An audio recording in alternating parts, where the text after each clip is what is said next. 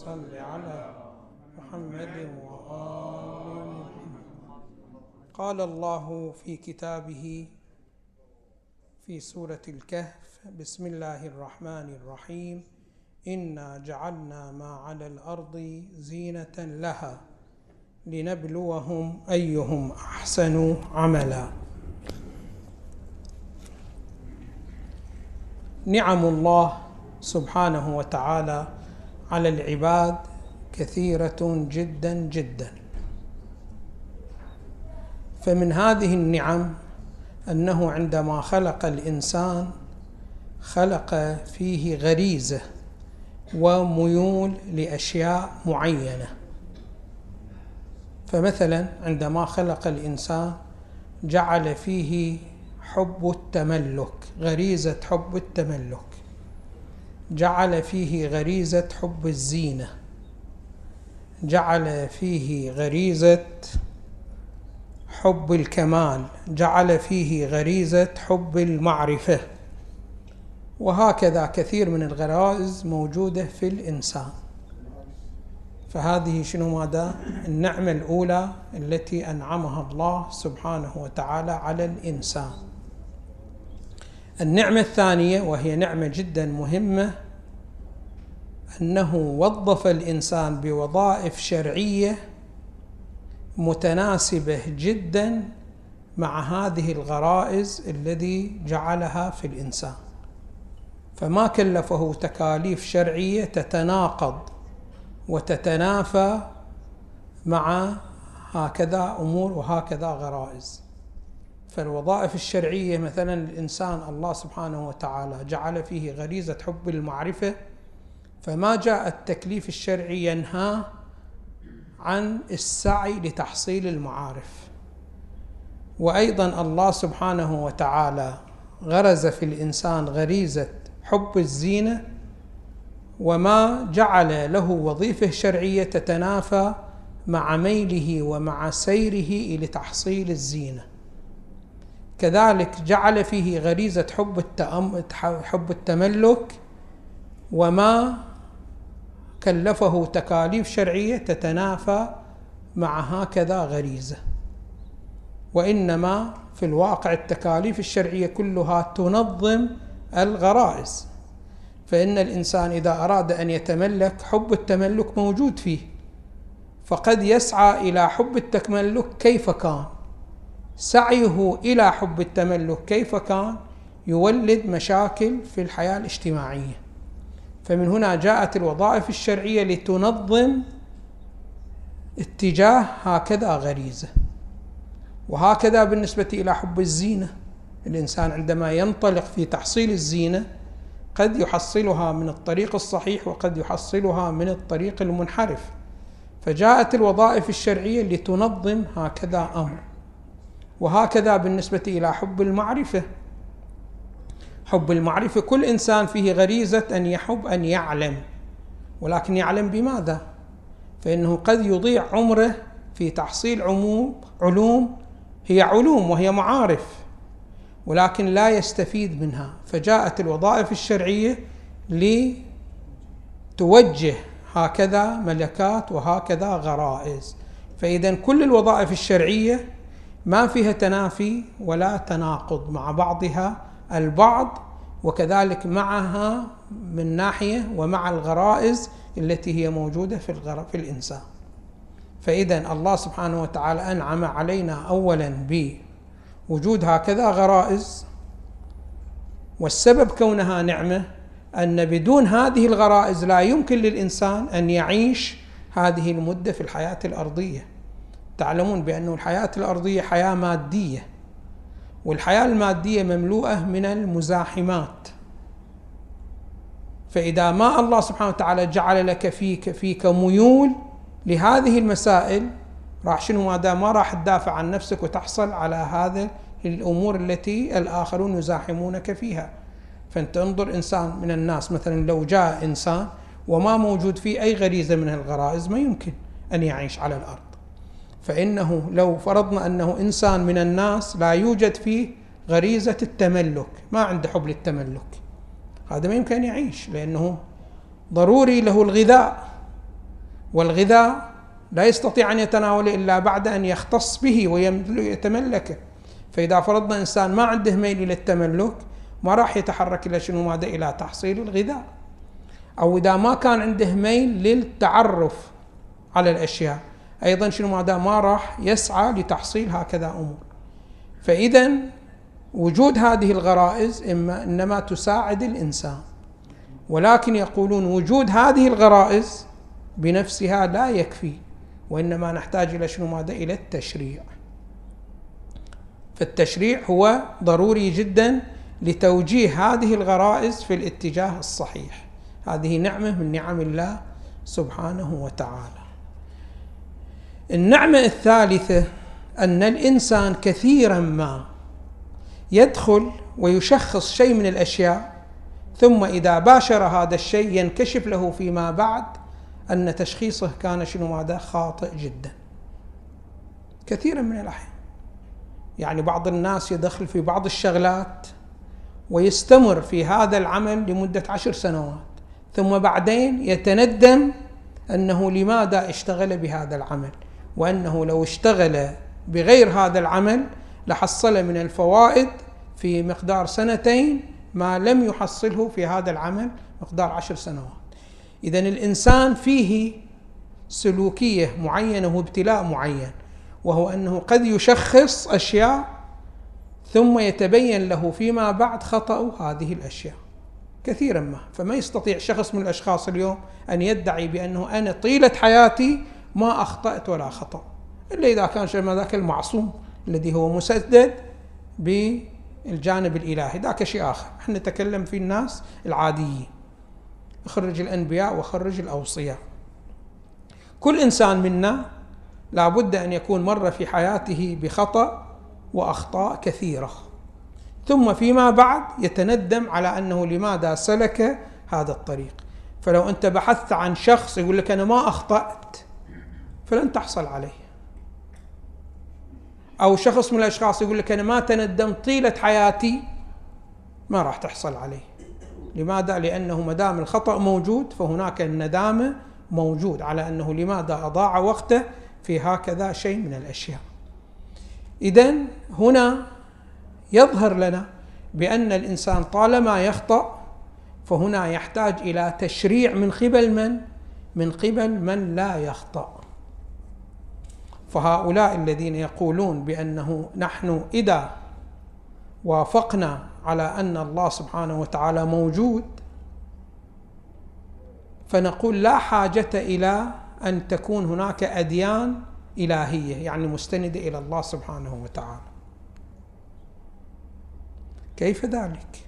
ونحن نشاهد شنو ماذا الأخطاء؟ ما شاء الله. وما عندنا إنسان سواء كان هذا الإنسان عامي أو كان شنو ماذا عالم. وسواء كان شنو ماذا غير مثقف أو كان مثقف. وسواء كان شهادته شهادة ثانوية أو شهادة شنو ماذا دكتورة أو بروفيسور. الكل شنو ماذا قابل للخطأ. فإذا كان قابل للخطأ خب من الذي شنو ماذا يشرع؟ وأنت تحتاج إلى شنو ماذا إلى تشريع قطعي النتيجة. فمن هنا ضروري أن يرتبط التشريع بمن؟ بالله سبحانه وتعالى لأنه عالم بدنيا الإنسان وعالم بآخرة الإنسان. فالآن هؤلاء الذين يحصرون العلم يقول لك العلم فقط علم تجريبي. لا تجيب لي علم عقلي. فإذا تدعي بأن الله موجود أريني إياه. أرني الله سبحانه وتعالى أين هو. لابد أن شنو ماذا أبصر بعيني وألمسه بيدي وإلا شنو ماذا فهو غير موجود. هكذا كان بعض الناس يقولون شنو ماذا لا قيمة للعلوم إلا الحسية. علوم عقلية لا قيمة لها من الأساس. عندك علوم تجريبية أهلا وسهلا. أما علوم شنو ماذا عقلية لا. خب نحن نقول لهم بأنه أنتم لماذا تحصرون الحياة في الحياة المادية؟ إحنا عندنا حياة أخرى تستقبل الإنسان. وكثير من قضايا التي يتعرض لها الإنسان ما راح يتعرض اليها في هذه النشأة المادية حتى تطلب أن تصل إليها شنو ماذا؟ عن طريق الحس.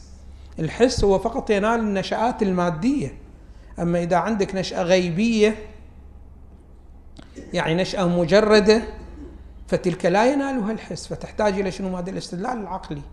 فأنت إذا قلت بأنه أنا ما أريد الله سبحانه وتعالى ما أريد الله سبحانه وتعالى يشرع لي دين وما أريد شنو؟ ماذا أحصر الرسالات في الرسل هذا معناه أنك تنكر أن تكون هناك نشأة أخرى في مستقبل الإنسان وهي النشأة المجردة هي النشأة الغيبية. وهذا غير شنو؟ هذا غير صحيح. إذا ما يمكننا أن نحصر العلم فقط في العلم الحسي والعلم التجريبي. فإذا كان بهذه الصورة فأنت ما تستطيع أن تشخص كل الأمور التي هي في منفعتك. فإن الكثير من الأمور في منفعتك لا يمكنك أن شنو ماذا أن تدركها. فتحتاج إلى تعليم الرسول لأن الرسول مطلع على الآخرة ومطلع على الدنيا. فكثير من الأمور التي يمكن أنها ما تنتفع أنت بها في الدنيا تنتفع شنو ماذا بها في الآخرة. بل نقول حتى لو فرضنا أنه نشأة تجرد ونشأة غيب غير موجودة أيضا أنت تحتاج إلى تعليم إلهي باعتبار أنه الحياة الدنيا والحياة المادية ما هي دفعية يعني تتحقق كلها بخصوصياتها وبجزئياتها في لحظة واحدة مو بهذه الصورة. بل بعض القضايا قد تبتلي بها أنت الآن وبعض القضايا ما راح تبتلي بها إلا بعد خمسين سنة. والآن يقولون يقولون أنه بعض الأمراض التي يصاب بها الإنسان مقدماتها حصلت قبل كم؟ قبل خمسين سنة. يعني أنت سلوكية غذاء معين تأخذه الآن. ما يظهر خطورة هذا الغذاء إلا بعد خمسين سنة بهذه الصورة.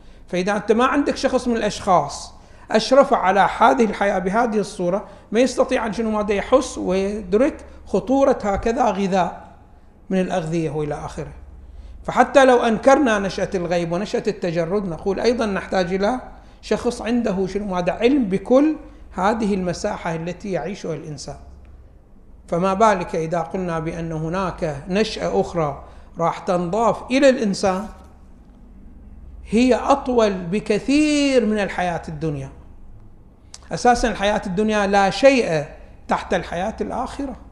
حياة الآخرة حياة خلود. يعني حياة لا نهائية لا متناهية. فأنت ما تقدر تقول بأنه الإنسان يعيش في الدنيا مثلا مئة سنة وفي الآخرة يعيش ألف سنة. لا ما تقدر تقول هكذا. ولا تقدر تقول شنو ماذا يعيش في الدنيا مئة سنة وهناك يعيش ألف سنة. ما تقدر. ولا تقول هنا مئة سنة وهناك مليون سنة لا هناك خلود يعني لا نهاية. فكثير من الأشياء الإنسان قد ما يتعرض لها من الخطورات في الدنيا يتعرض لها شنو ماذا؟ في الآخرة. هذه الآية المباركة التي افتتحنا بها الحديث يقول الله تعالى بسم الله الرحمن الرحيم إنا جعلنا ما على الأرض زينة لها لنبلوهم أيهم أحسن عملا. للأسف الشديد إحنا كثيرا ما قرأنا هذه الآية ولكن ما توقفنا عند مفرداتها. هنا فيها شنو؟ هذا مسألة جدا دقيقة التفتوا لها إنا جعلنا ما على الأرض زينة لمن؟ لها. يعني لمن؟ للأرض. مو لكم. لنبلوهم. فسبب إيجاد وخلق الزينة في الأرض وللأرض أن تكون شنو هذا امتحان لكم ولكن لها ليست بزينة لكم. فالآن تلاحظ التنافس الذي يحصل بيننا والتسابق على تملك الدنيويات. هل الدنيا وما فيها من زينة تشكل زينة لنا؟ هذه شنو هذا من الموارد الذي يخطئ فيها الإنسان. الإنسان يقصد هذه الأمور يريد أن يزيد نفسه شنو ماذا؟ زينة. فيقول لك أنا شنو ماذا؟ بكثرة الأموال راح أكون شنو ماذا؟ أجمل من أكون شنو ماذا؟ فقير. وبكثرة السلطة أكون شنو ماذا؟ أجمل من فاقد السلطة.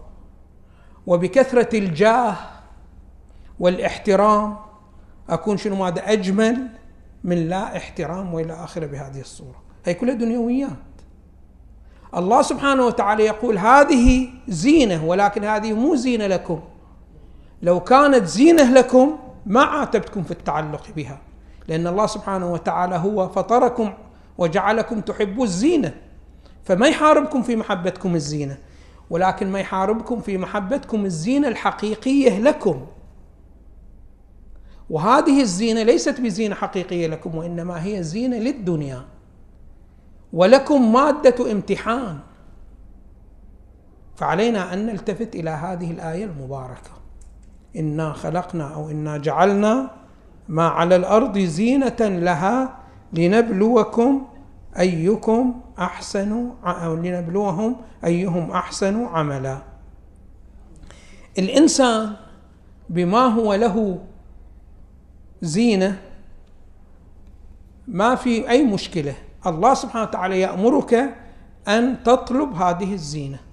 خذوا زينتكم عند كل مسجد. ولكن شنو ماذا؟ زينتكم مو زينة الأرض. فالله سبحانه وتعالى أساسا يأمركم شنو ماذا؟ بأخذ الزينة. ما ينهاكم. ولكن عليكم بالبحث. أين توجد زينتكم؟ هذه المسألة شنو ماذا؟ المهمة. فإن الإنسان كثيرا ما لأن الإنسان يخطأ كما ذكرنا. فكثيرا ما يشخص بأنه فلان شيء زينته ولكنه فيما بعد يظهر له بأنه ليس بزينته. فلذلك يندم. ندامة قد ما تنفع هذه الندامة لفوات الزمن وفوات الفرصة. فعلينا أن نتأمل أولا ونتعرف أين تكمن زينتنا. هل نستطيع نحن أن ندرك أين تكون زينتنا؟ زينتنا؟ لا. في العام الأغلب ما نستطيع. أن نشخص بأن هذه المفردة هي زينتنا أم لا. فنحتاج هنا إلى شنو ماذا؟ إلى تعليم الأنبياء وإلى التعليم الإلهي. لماذا؟ لأنه الإنسان لاحظوا الإنسان كائن معقد. الإنسان شوفوا الوظائف التي والآثار التي تصدر منه آثار جدا كثيرة.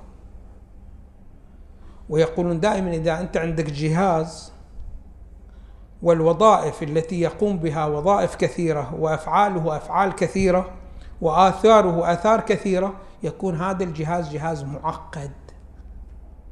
غير شنو هذا الأجهزة البسيطة التي هي كل ما فيها وظيفة واحدة أو وظيفتان هاي ما فيها أي مشكلة. ولكن إذا عندك جهاز يؤدي لك أكثر من ألف وظيفة هذا شنو هذا معقد. الإنسان بهذه الصورة الإنسان كائن معقد. فلذلك أنتم تشوفون التفاوت بين النبي صلى الله عليه وآله وبين أرذل الناس. وذاك له آثار وهذا له آثار. وبين من يتصف بأنه أرذل الناس وبين من هو أرقى الناس درجات ما شاء الله من الناس. وكل شخص تصدر منه آثار تباين وتخالف ذلك الشخص الآخر. فإذا الإنسان واقعا وجود معقد. فإذا كان وجود معقد يعني مركب من عدة أجزاء فكثيرا من الأحيان هو يميل لشيء من الأشياء يظن بأنه هو زينته. ولكن فيما بعد أن يحصل عليه يقول شنو ماذا؟ ليس هذا الذي هو أبحث عنه. وإنما الذي أبحث عنه هو شيء آخر. فيتلبس بشيء آخر ويضيع عمره في البحث عنه ثم يقف فيما بعد ويقول هذا الشيء أنا ما كنت أبحث عنه. وهي المشكلة جدا. يعني الإنسان يستطيع يجري وراء شيء من الأشياء عشرات السنين ثم عندما يحصل يقول لا أنا ما أبحث عن هذا الشيء. فالآن شوف الناس الآن الكثير من الناس يظن بأنه أنا إذا حصلت على الأموال كل هذا ما أريده هو شنو ماذا؟ المال وفقط. إذا تعطيه أنت مليون يفكر في المليون الثاني ما يشبع. وإذا تعطيه مليون ثاني يفكر في المليون العاشر. فلذلك أنتم تشوفون الآن هل هؤلاء الذين يتصفون بأنهم مليارديرية توقفوا عن العمل؟ ما ما توقفوا بل ازدادوا في العمل. يعني إذا كان في بداية مسيره كان يعمل في اليوم ثمان ساعات الآن يعمل كم؟ عشرين ساعة. ولذلك الإمام الصادق سلام الله عليه يقول في وصف الدنيا يقول الدنيا كماء البحر. كل ما شربت منه ازددت عطشا بهذه الصورة. هكذا الدنيا. فهذا معناه في الواقع أنت ما تطلب ما تطلب الدنيا. أنت حقيقة ما تطلب الدنيا وليس بتحصيل الدنيا زينة لك أنت تطلب شيء ثاني ولكن ما ملتفت إليه فلذلك قاعد تطلب ما لا تريده والشخص الذي يطلب ما لا يريده لن يشبعه مهما أكثر منه فنحن نحتاج دائما وابدا إلى شنو ماذا؟ إلى التطلع إلى التعليمات الإلهية لأنها هي التي تعلم ما نريده نحن حقيقه. فإذا حصلنا ما نريده حقيقة وإن كان بنحو قليل راح شنو ماذا نرضى. وأما إذا أتعبنا أنفسنا في تحصيل ما لا نريده من الأساس فإنه لن نشبع مهما كثر ما نحصل عليه. فعلينا أن نلتفت إلى هكذا مسألة. فلا نضيع أوقاتنا شوفوا القرآن واقعا هو الكاتلوج الإنسان الأول فالإنسان إذا أراد أن يرتقي عليه أن يستفيد من تعليمات القرآن. والنظر إلى تعليمات القرآن نظرة دقيقة القرآن ما فيه لغو وإنما فيه كل شيء يمكن أن يستفيده الإنسان. فمهما أعطينا وقتنا إلى القرآن فنحن مقصرون. غفر الله لي ولكم والحمد لله رب العالمين. وصلى الله على محمد وآله